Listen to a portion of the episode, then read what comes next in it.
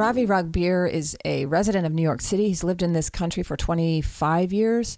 Um, he is a longtime immigration rights advocate, and he is a co founder of the New Sanctuary Coalition, uh, who, who, have been organizing sanctuary for uh, immigrants of many kinds who are threatened with deportation. On January 11th, hundreds of activists gathered in downtown New York City at Federal Plaza. Ravi Ragbir was going to his regular check in with Immigration Customs Enforcement. Um, this happens to immigrants all the time. You go in, you check in, they ask you questions, and then you walk away and go back to your life. On January 11th, Ravi was detained.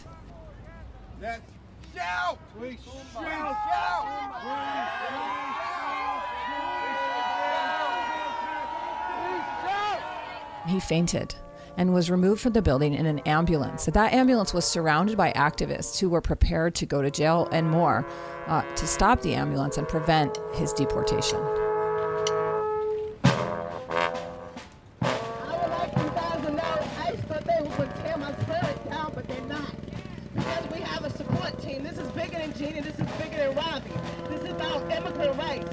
When I say immigrant rights, I want you to say human rights, immigrant rights. Human rights. Immigrant rights. Human rights. I'm pissed the hell off. When the ambulance left the building, a group of people surrounded it, including elected officials and uh, faith leaders, including myself and many members of the Stop Shopping Choir. Um, what ensued could be described as a rugby match. Uh, the, the police were quite violent, um, very physical. Uh, they were picking us up and throwing us, throwing us to the ground, putting us in chokeholds. in the end, 18 people were arrested that day, and um, they were only held for a few hours. But it was certainly, um, in my experience here in New York City, one of the roughest protests I've ever participated in.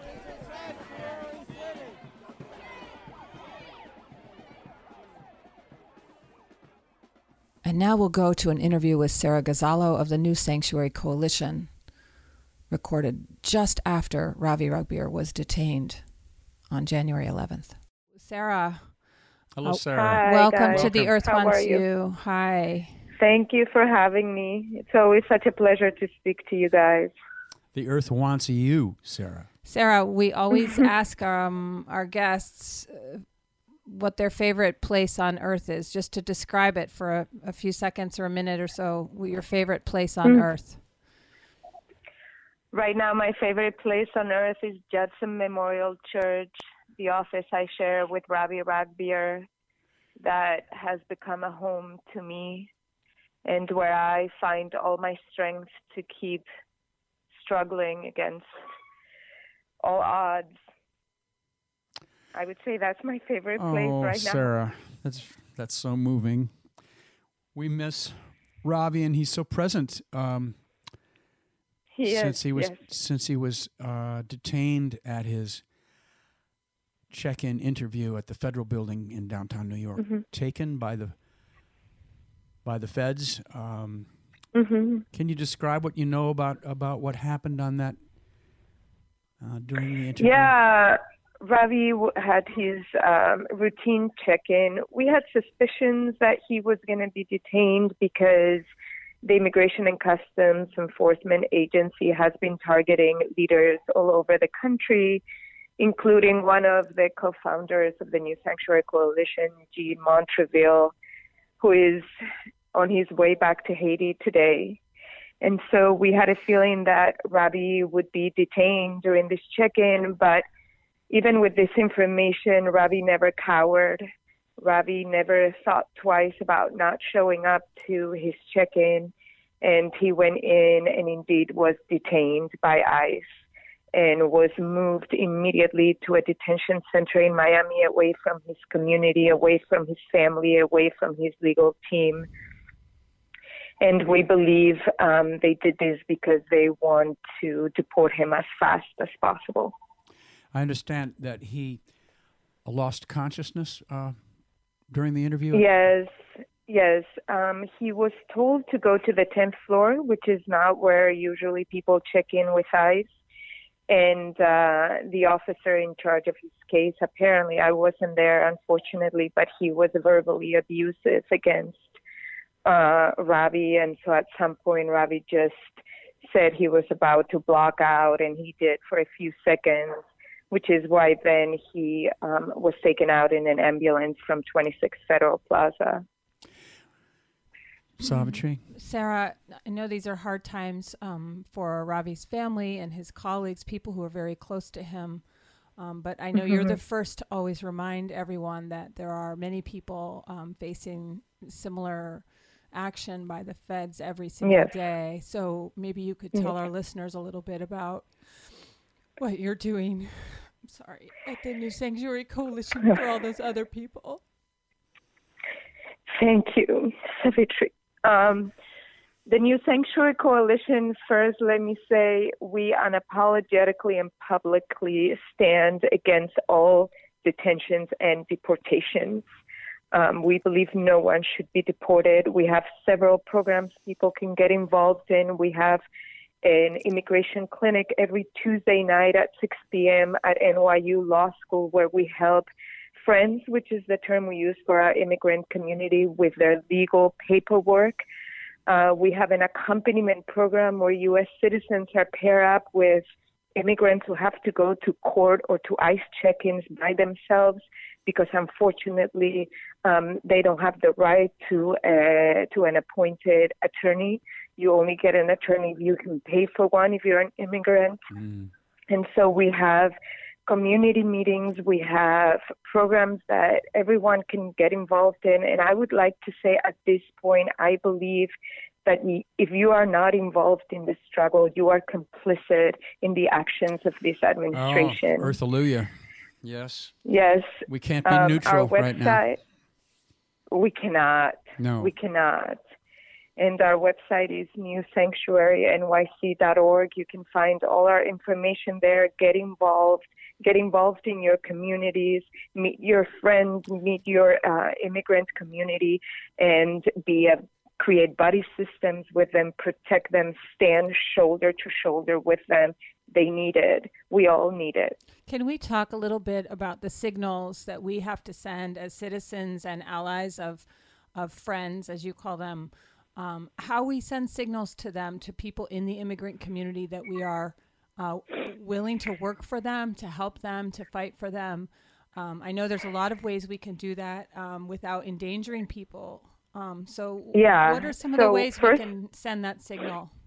Honestly, Savitri, at this point, I feel like we need to make the connection person to person mm-hmm. and accompany our friends to meetings, accompany our friends to their hearings, accompany our friends to the doctor.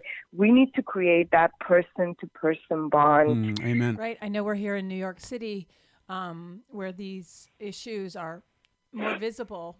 Um, across mm-hmm. the country, we have a lot of listeners who are in places where immigrants are much more um, concealed, shall we say. I don't know how to yes. describe it. Um, are there Judson Memorial kinds of centers in other cities? Yeah, there's sanctuary spaces in other cities, and I think people can find them online. Find your, and actually, as an immigrant, you should go to the church where you go to and demand that it becomes a sanctuary mm, space. Mm. Um, but there are other spaces that are already sanctuaries, and their most sanctuary spaces are public. Go to those spaces, um, help get involved with the community, and uh, if you have family or friends, ask them to start a sanctuary space in their um, in their churches, in their houses of worship. Um, we are I believe, I don't know what else to say, but I, it feels like we're at war. Mm-hmm. And we mm-hmm. need to respond with kindness, with love, and with light to this oppression and this oh. intimidation. And I think that the only way to do that and the only way to do it successfully is by building community. Mm-hmm. Our friends are incredibly courageous. It's not that they're oh. not afraid, they are afraid, but they're also courageous but they need to know that their backs are protected, yes. that there's a community there that has their back. And once they understand that, they show up. And they show up, they're the first ones to show up. Uh, we have to believe that our hearts are yes. our own, that we are protected by who we are. We're protected by the love we feel for the people around us. but also the obligation. Exactly. And I want to return to what you said about um, being complicit now if you're not helping in some way. And I Yes. think as citizens, you know, um, or even as partial citizens, like some of us are, with more safety than others, you know, um, we we all know immigrants in this country. You can't live in this country and not know immigrants. If you don't, We're all immigrants. Right. that means that means that you're not looking up. That means that you're not making Right. eye contact. That means you're not paying attention Right. to who's around you because this country has so many immigrants. Savitri, let me tell you that uh, Thursday, January 11th, was one of the most devastating days for me when I got that text message on my phone saying uh, he's been detained. And I looked at the hundreds of people walking around 26 Federal Plaza and I thought I have to organize everyone now. And I felt despair. But that 20 minutes later, when I saw you getting pushed by the NYPD, when I saw Reverend Billy screaming, when I saw all of you putting your bodies in front of that ambulance, I immediately regained my strength. Oh, Sarah. And I just want to thank you. I want to thank you from the bottom of my heart because you gave me the strength that day to not just scramble and fall on the ground, which is what I wanted to do, but to say, all right, what are the next steps? How are we going to get Ravi back? Sarah, Sarah, thank you so I, I would do the same again today, and I would do it for, you know, so many people. I think we, we um all have to discover in ourselves, you know, where the struggle is, where it takes place physically, Mhm. and I think that's what's Yes. hard in the in the current situation. Can I ask you where Yeah. Ravi is right now? Um, is he in So Miami? Ravi's being held at the Krome Detention Center in Miami. There is a hearing today, and his legal team is trying to convince the judge that he orders that he is sent back to New York, where his family and community are. We'll know if that is successful tonight. I don't. I'm not actually sure of the time, but I will definitely let you guys know. And so the first step is to bring Ravi back to New York and then get him out of detention. We pray for Ravi's return. We we extend our love to Amy and his his family, his friends, his loved ones. Um, Ravi, if somehow this reaches you, uh, Sarah and Savitri and Billy talking here, we love you. Thank you for your strength. We're with you. Amen. Thank you. Thank you, Sarah. Amen. La tierra te quiere. The erde will dich. The earth wants you. Ravi Ragbir's legal team uh, worked very hard to bring him back up to New York State and to the city where his family is. Um, they did that by filing a number of petitions, a habeas corpus, which requires that he be here in person. So he was returned to New York State. On the 29th of January, uh, Judge Katherine Forrest uh, made a decision that released him from detention, though he had been detained at this point for almost three weeks. Um, he was released to his family on the 29th of January.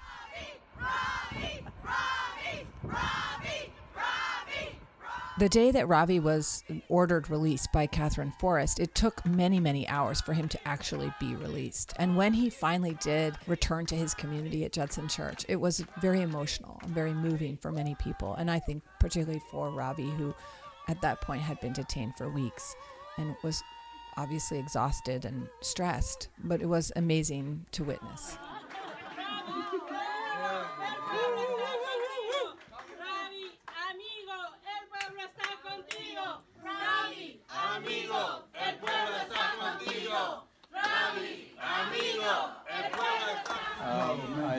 I don't know what to say. Um, this is a surprise.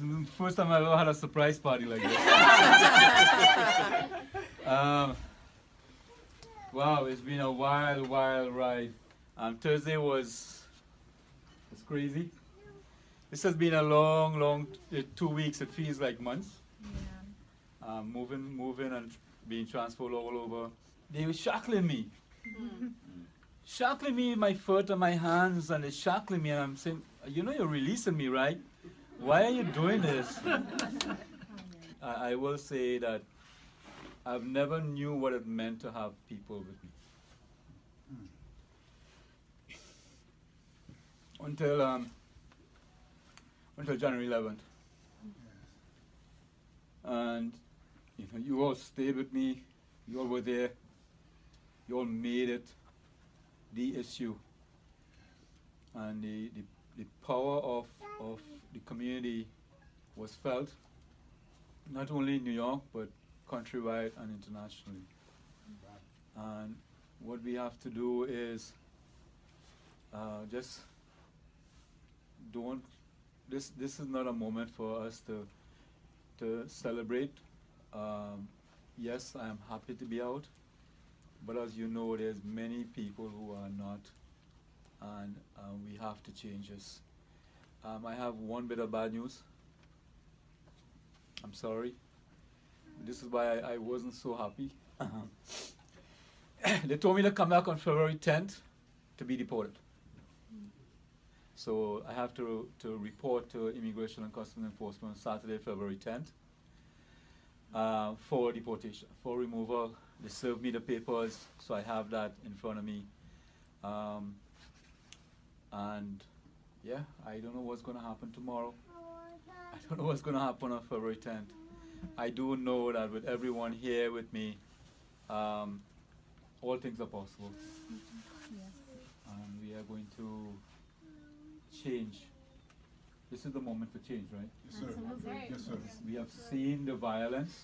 This is the first step, and and you know the, the power of the new sanctuary is not the violence that that is that they expect, but the the love that we create, and that's what they're afraid of mostly. Yeah. Mm-hmm. They're afraid that this tidal wave of love that is coming from everyone will suck them in. So this is this is what they're afraid of. This is what they're at war with. They're at war with the love that you that you move, mm-hmm. the movement. And in the '60s it was a love movement. Now it's a sanctuary movement. From the time Ravi was detained on January 11th, a, a movement built around his case specifically and, and around the, the problem of detention and de- deportation more generally. Um, this is a growing movement in New York City because it is an escalating problem in New York City, which is supposedly a sanctuary city. What we are finding is that it is not a sanctuary city and that immigrants are not safe here. Ravi's case is like a lodestone for that situation. Um, and we see in it the capacity for movement building that this city has on this issue. So while he was detained, there were meetings almost every day. Hundreds and hundreds of people became involved in the movement. Um, and when he was released, there was a joyous celebration at Judson Church, but the celebration only lasted a few minutes because, of course, we turned to the problem of the almost a million people living in New York City without legal documents. Judge Forrest's decision demanded that Ravi report for another check in 10 days later. And in those 10 days, a lot of organizing happened, a lot of movement building. Uh, members of the Stop Shopping Choir uh, occupied a globe at Columbus Circle. There were banner drops, there were arrests, um, and there were community meetings going on all along. Here's a clip from the Earth Wants You radio show. We have three women inside the Silver Globe owned by Donald Trump that hovers over Columbus Circle. We have Ravi Ragbir, our friend, who is facing deportation this week. Ravi, Ravi, we're singing for you. We're with you. We'll keep you from being deported. Amen. Praise be. New Justice for immigrants! Justice for all immigrants! We are neighbors, not judges! We are neighbors, not judges. We love you! We'll fight for you! New York! New York! Yeah! Oh, when the wall comes crashing down, comes crashing down, walls come crashing down. I wanna be, be in that number. Oh, when the walls come crashing down. Just a week ago, myself and uh, Monica Hunken and Dragonfly um, went into the globe at Columbus Circle, which is, uh, for those of you who don't know what it looks like, It's, it's, an enormous p- silver planet. it's the Earth with Uh, all the, the continents sort of in flat metal and a kind of jungle gym like. Radius of 70 feet. It's enormous, and it hovers over one of the busiest intersections in the city. And also one of the biggest uh, subway stops in the city, Columbus 59th Circle. Street. Amen. So we climbed up in there and we unleashed a banner. It said, "Love no borders, stop the deportations." And we And occupied that thousands of people globe for about. this. We were up there for about I don't know, 80 minutes. A hundred cops showed up, and we were arrested. One cop per minute. Well, the thing I was most aware of up there was just the, the strength of this city and the just incredible love of immigrants in New York City. And in fact, the very identity of New York City is is based on immigration, is is immigrantness. That's what we are here. And um, to look down from that globe and see, make eye contact with so many people who were affirming that for me. I, I know that about New York, but I really, it was profound in that situation. And all the way to the paddy wagon, eye contact with people, African people, South American people, European people, you know, regular old American people, whatever that yes, means. your husband. Yeah. But all of there. us, i i there was so much solidarity. And I've been protesting for years. I've been on the street probably more than a thousand times. And I have to say, I, I've never felt so much support from passersby and Mm. pedestrians than I did um, last week. And I, I do think it's im- important in New York City right now. And I've been saying this for months on, on this show, but uh, the citizens, U.S. citizens, it's we have to step up now. Um, we have a lot of work to do. Our citizenship is a privilege. We're just born with it, and we can really use it to help people right now. And we are at that moment. I'm afraid at that time has come. Uh, that we have to stand by our Manifest our, citizenship, our love. Yes, and stand by the more vulnerable people among us and support them, and really show our electeds who are vulnerable at the moment because uh, there's a a number of bills in, in in the city council that would support immigration and make New York more of a sanctuary city, not just in name but in fact. Like the NYPD refusing to work with ICE, not supporting the work of ICE, not providing cover, not providing cop cars, not blocking off streets. None of that. No surveillance. Like ICE, you're on your own. And we've got to dedicate ourselves to crossing borders. No nation, no deportation. That's that's a chant that we entered into yesterday. Which the sanctity of the nation has been so violated by Trump and, and his like that we're actually calling into question what is the nation? It can't be just the defense of of some imagined racial purity or business economic purity uh, to the exclusion of people who are helpless. There needs to be a flow of all life across ecosystems. We're radical that way. Amen. We're radical that way. We feared that on February 10th, Ravi would once again be detained and then truly deported. And we thought he might have to show up with a suitcase and, and leave forever. Um, however, on February 9th, his legal team filed a lawsuit alleging First Amendment violations, um, that, that activists were being targeted uh, for speaking out, and that they were being punished with detention and deportation. And that lawsuit gave Ravi more time in the United States. And so a, a planned protest and civil disobedience on February 10th turned into a rally at Foley Square. He, he did come to Foley Square that day, but he came for a different reason. He came to build a movement.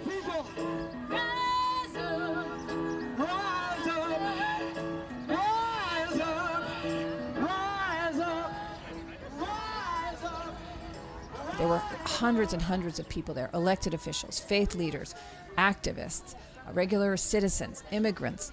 All kinds of people were there that day because because they care about this issue. And Ravi stood in front of us, and what it felt like to us was a, was a, a sea change. You can't deport a movement was the theme of the rally. You can't deport a movement. And Ravi has always been very clear on this issue. It's not about Ravi. It's about all of us. It's about all the people. And it's about the very identity of this city and this country. I am here with you. I am part of the Light Brigade. We will get through the darkness together. the crime of deportation, the crime of splitting children away from their parents is a disgrace and a stain on the progress that we have made in this nation. So don't forget. This Saturday at this rally, we felt the connection of immigration rights and civil rights. We felt that we, we felt the, the, the integration of civil rights, immigration rights, and environmental rights. The, the sexism, the racism, the, it, it's, it all comes into play. And we all end up in this, on the face of this earth together, all the ethnicities, all the ages, all the genders. And, and we have one thing in common, and that is we want to survive and flourish. We wish the best for our children. Doing that together, all these issues come together, and we become more powerful. Here is the written decision of Katherine Forrest, District Judge in the Southern District of New York. There is, and ought to be in this great country, the freedom to say goodbye. That is the freedom to hug one's spouse and children, the freedom to organize the myriad of human affairs that collect over time. It ought not to be, and it has never before been, that those who have lived without incident in this country for years are subjected to treatment we associate with regimes we revile as unjust. Regimes where those who have long lived in a country may be taken without notice from streets, home, and work and sent away. We are not that country. And woe be the day that we become that country under a fiction that laws allow it.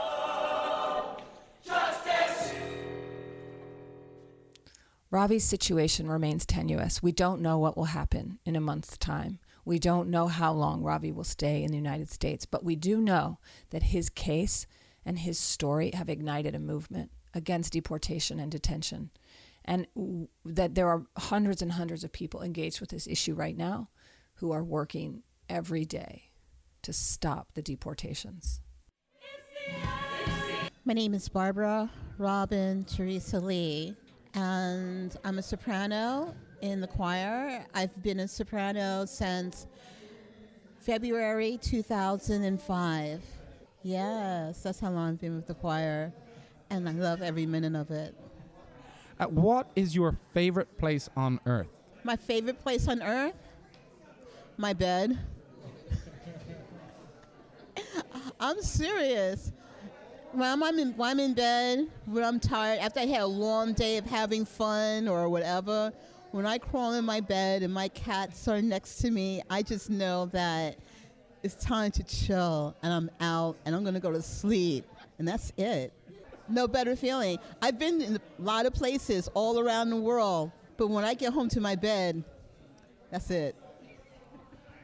What's your uh, favorite song that the Stop Shopping Choir sing? Ooh, that's a hard one.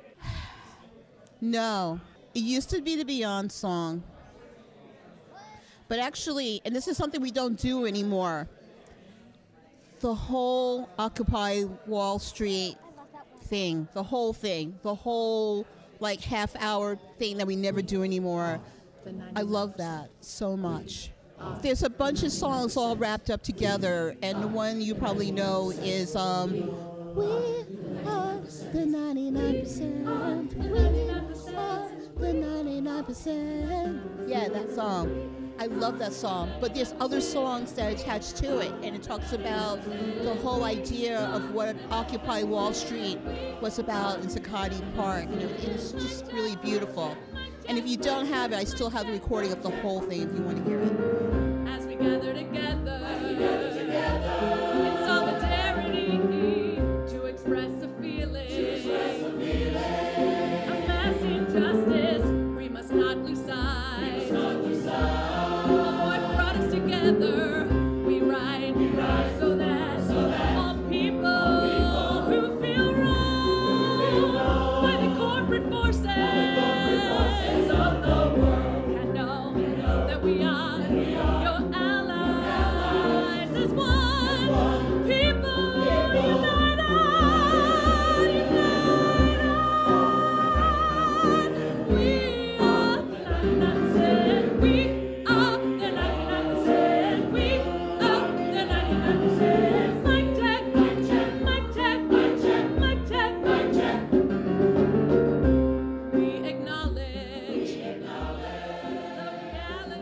The focus of our work at the Church of Stop Shopping has been to illuminate and highlight the activities of ICE in New York City and to really show fellow New Yorkers where ICE operates, Um, that is why we have Bikes Against Deportation at the Varick Street processing facility. That is why we spend so much time at Foley Square downtown. ICE has escalated and harshened their tactics. They are posing as police.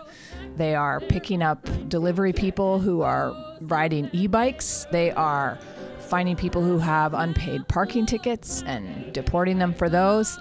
There is a war on immigrants in New York City and around the country. Along with many other immigration groups, New Sanctuary Coalition, Make the Road, we have tried our best to show what is happening.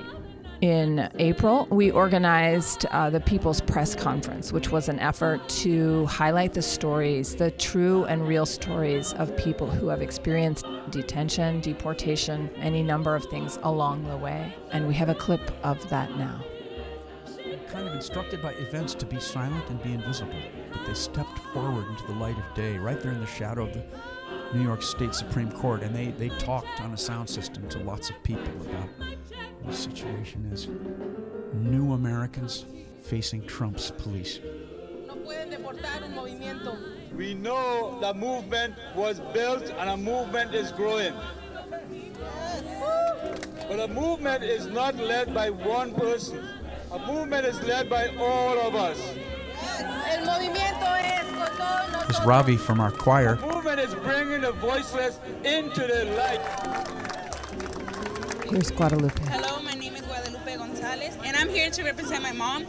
Eight years ago, she got deported. It was something strong for us because I have a younger brother, and he had been asking me why eight years he couldn't be with my dad, and then now he's here and he wants to be with my mom too.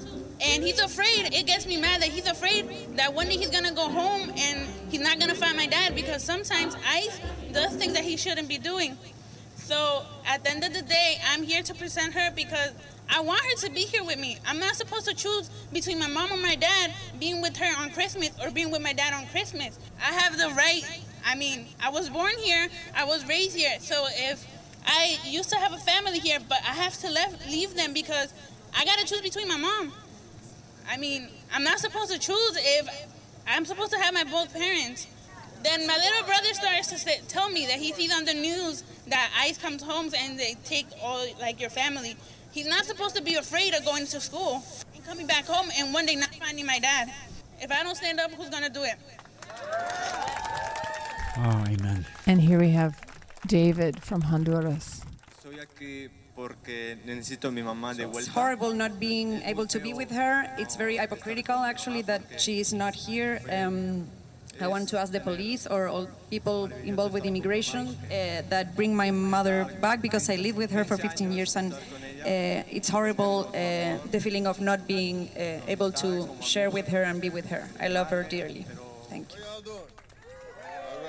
Right, here's Lyndon. America's, America's a great country. Listen, um, I almost cried uh, sitting back there listening to stories, so I'm not trying to um, sadden you with my story. Uh, I'm basically I'm gonna keep it uh, short.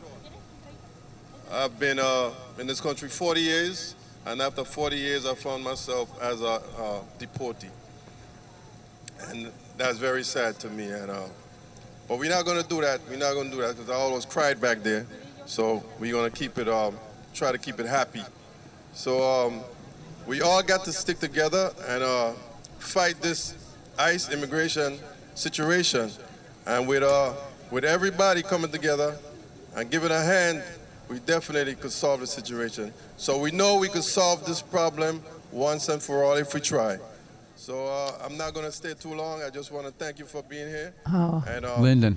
I'll Keeping say, it uh, real, have a great day. Here's Hal. La question is, ¿qué vas a hacer si me llevan? In English, the word, their words mean, what would you do if they take me away?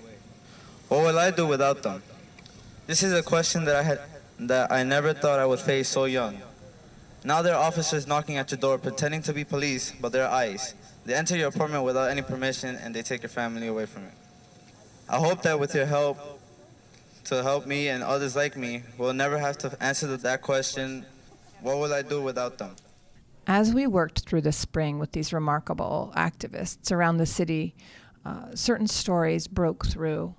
And the public became increasingly aware of the crisis, the war on immigrants taking place. The story of Claudia Gonzalez, a young woman shot dead by Border Patrol trying to cross in Mexico. Pablo Villavicencio, a pizza delivery man, uh, called into ICE by soldiers at the Fort Hamilton base here in Brooklyn.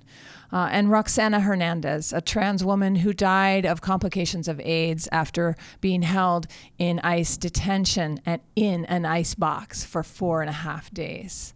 We spoke about Roxana on The Earth Wants You.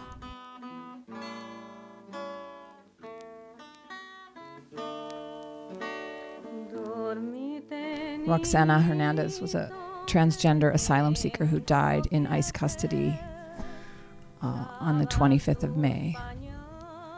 She was 33 year old, 33 years old, and she uh, had applied for asylum um, because it was not safe for her to be in Honduras. She contracted HIV uh, while being gang raped, and she went across Mexico with the so-called uh, migrants caravan, which you must have all heard about in the news. Um, she was allowed into the country and uh, and successfully applied for asylum, and then was transferred a couple of times, um, and at one point was held for at least five days in uh, these freezing um, ice blocks. They're called, where the temperatures are extremely low and it's very uncomfortable. Anyone who's been arrested knows that jail is often freezing cold. It's one of the ways they punish you while you're there. Um, but this is an extraordinary circumstance. And uh, Roxana, when admitted finally to the facility for trans um, immigrants, was already ill and was shortly taken to the Lovelace uh, Hospital in Albuquerque, New Mexico, where she died of complications from HIV. Um, Roxana tried really hard to save her life, and uh, this country failed her in a profound and terrible way. Um, there's been a big response, I think, in New York City uh, to her death. Um, trans people, as you know, are vulnerable to mistreatment in any institutional situation um, and many social situations for that matter, but particularly at the hands of law enforcement. We know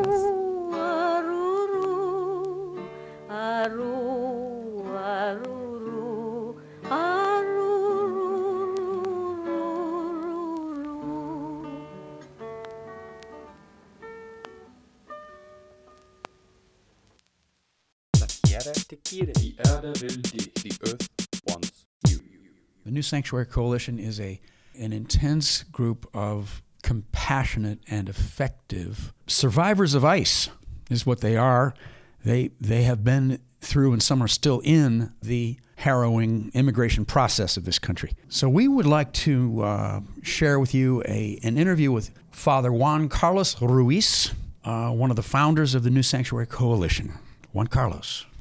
You have this layering of policing you know extra policing gestapo like because there are people who roam our streets and go into our homes all gear up all weaponized you know riot gear. They go into our homes of whom you know? I was just talking this morning uh, with carlos family and carlos family he worked uh, with a company out in long island for 17 years okay he was last deported like 17 years ago after he was he was beat up by the police okay? And because the police didn't want to deal with him you know they deported him. He came back he made a family of his own and he is here. Now he has a deportation order and they told him well we are looking at your case. You can come in because this works like the parole system people have to check Uh-huh, in uh-huh. uh, you know periodically into 26 federal plaza so Uh-huh. carlos check in what happens he's checking in with his lawyer he doesn't check out carlos was sent to louisiana yesterday because he's on his way to be sh- to being shipped out to Now, now, Guatemala. now he has children. Yeah, now he has two children, one autistic one. He has a mother here who is a resident, permanent resident, has brothers who are I mean, he came from Guatemala because his father had been killed. Now we are sending him back. The government is Oh. sending him back Oh, to God. his certain death. I mean, this morning at six o'clock in the morning, the wife is calling me and basically saying, "What do we do?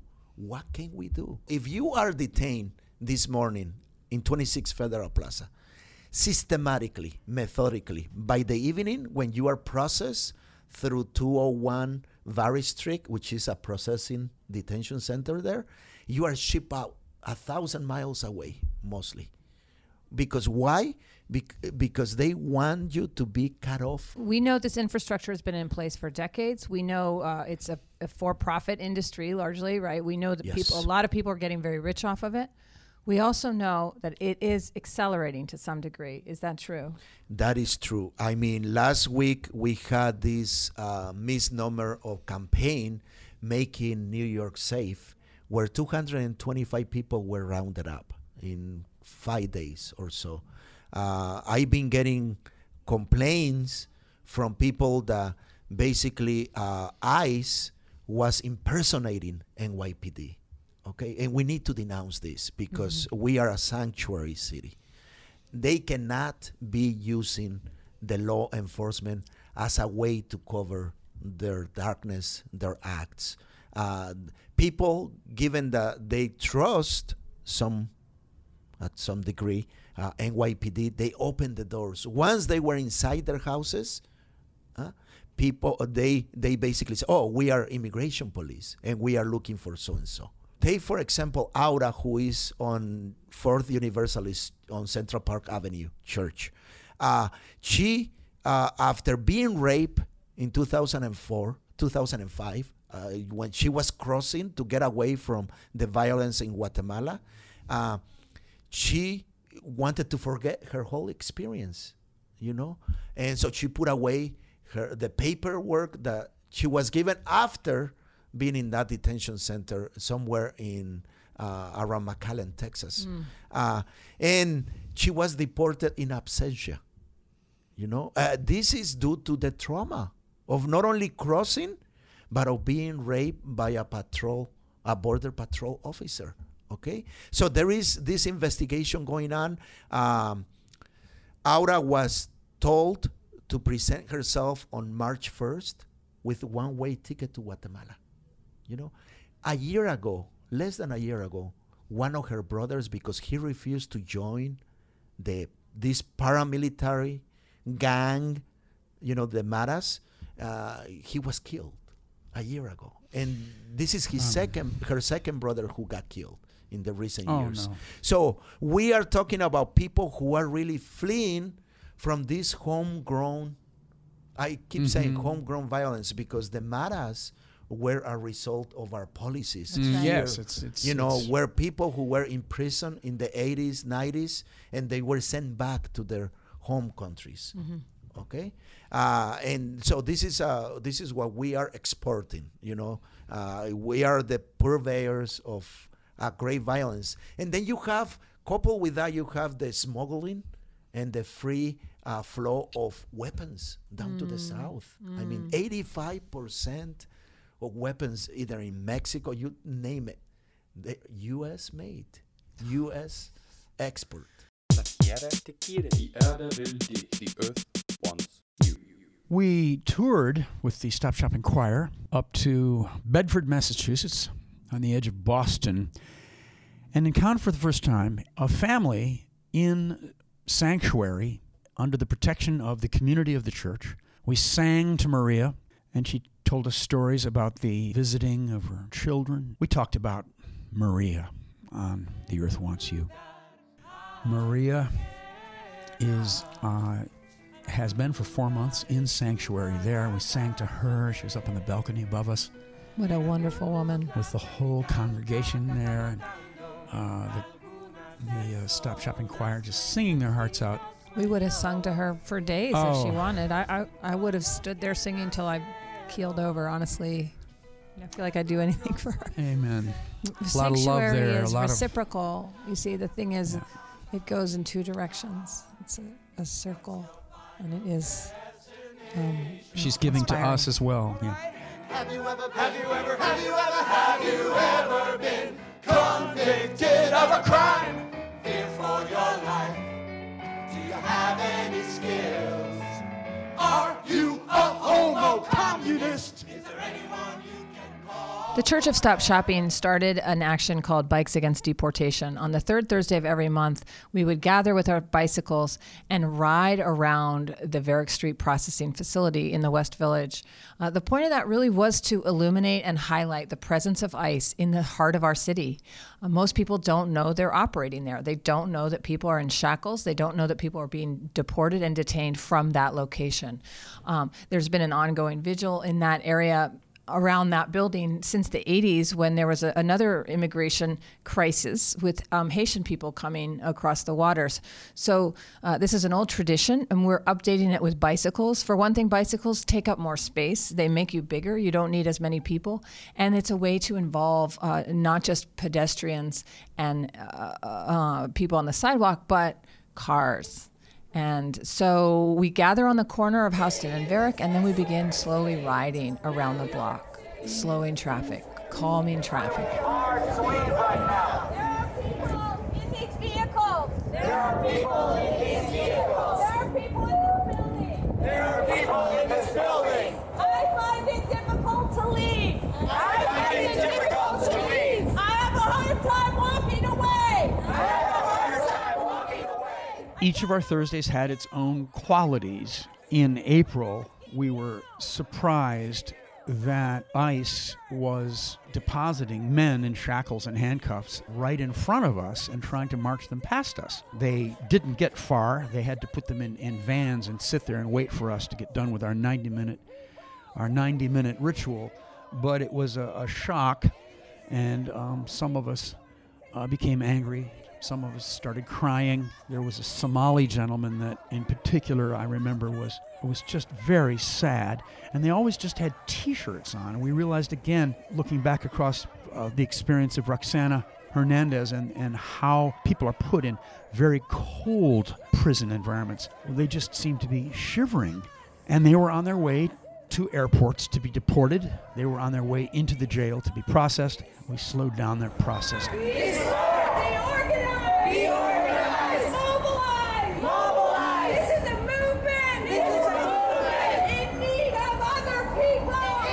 Actually, just yesterday at choir, I asked Cloud why it was important to do the Bikes Against Deportation action, which is happening this Thursday. And Cloud is Rivas. This is Cloud uh, eating his lunch. Okay, so we're here at the Stop Shopping Choir practice on the Sunday, and I'm with Cloud, who's eating some sweet potato fries and some sort of an omelette. Uh, Cloud, can I ask you, why is it important for us to do the Bikes Against Deportations action?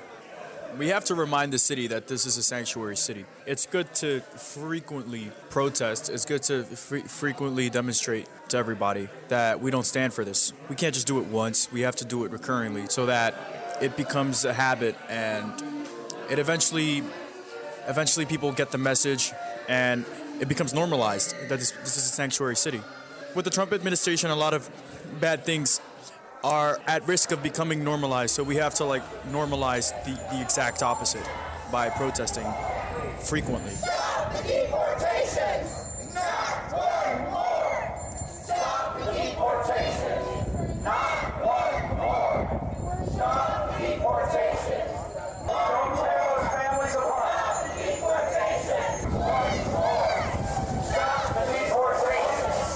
Not one. Stop tearing families apart. Deportations. We all have liberty. We need liberty.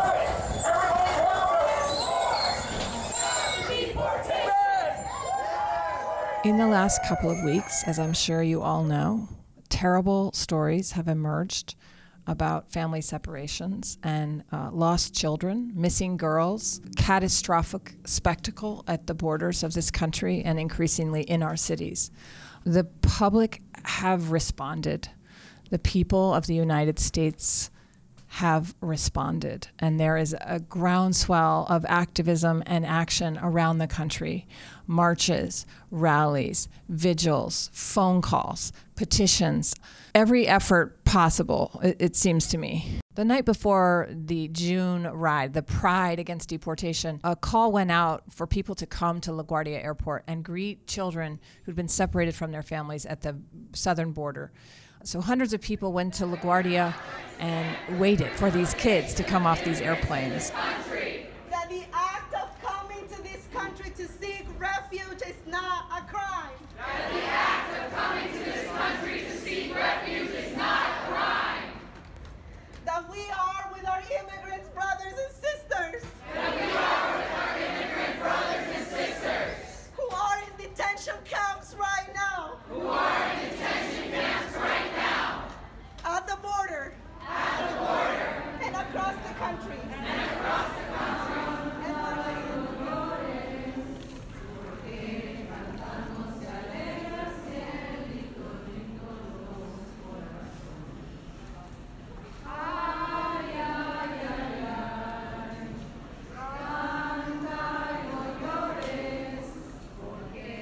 On the next day, clearly building on this incredible momentum around the country, Pride Against Deportation, Bikes Against Deportation was massive. There were hundreds of people there. We arrived, it was a beautiful sunny afternoon. Uh, we had signs, we had a float for Roxana Hernandez. A bicycle float. We had floats with rainbows. We had a huge sign about two stories tall that says Jeff Sessions go to hell. People were angry. People were on on fire. I mean, there was a real sense of movement in the air. That sign was on fire. The, the, there were flames painted on the "Go to Hell" Jeff Sessions, Once- burning up his name.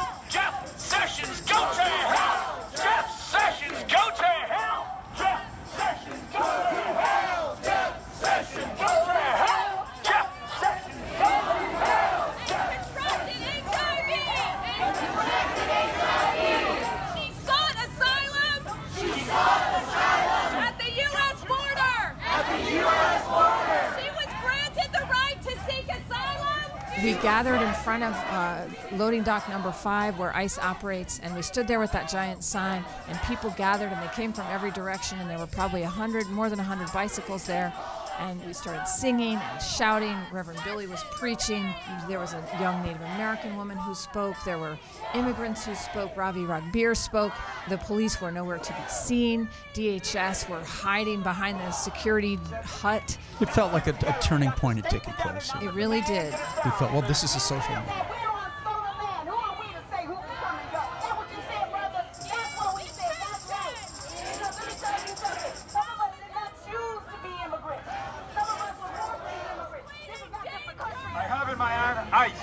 Right? Ice, which is all we have ice in our hands, and they are here because we have to take responsibility because they are here because of us. When I say us, I don't mean we standing in front of in front of their gates, but the American people and America who has allowed this to happen. So ICE is here because of us, and because of us, we are going to shut ICE down.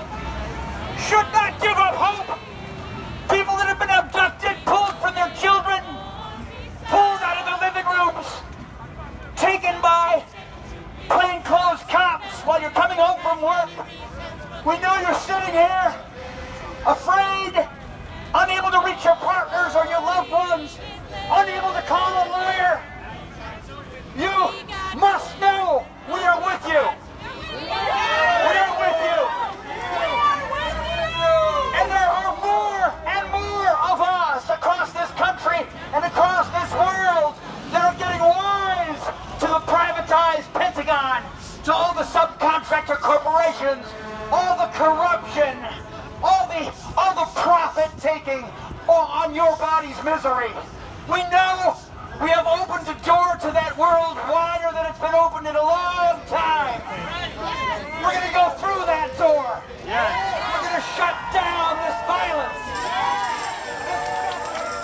Today is June 26th, This morning, the Supreme Court of the United States of America upheld President Trump's so called Muslim ban, changing forever the meaning of the United States of America. In this time, when families are being separated, when dreamers are being forced to go to countries they've never even set foot in, we have to take stock and always remember to look all the way through the picture, look all the way through the story. Find Pablo delivering his pizza and understand that his story is just as important as Claudia Gonzalez shot in the head by Border Patrol. Make all these stories important. Take it on yourself.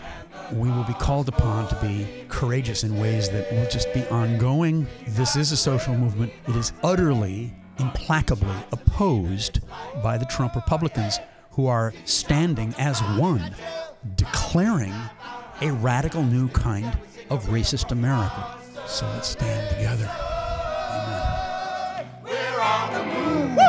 Our bodies are the We're on the move. Borders, burying walls. We're on the move. We're on the move. Washing up borders, burying walls.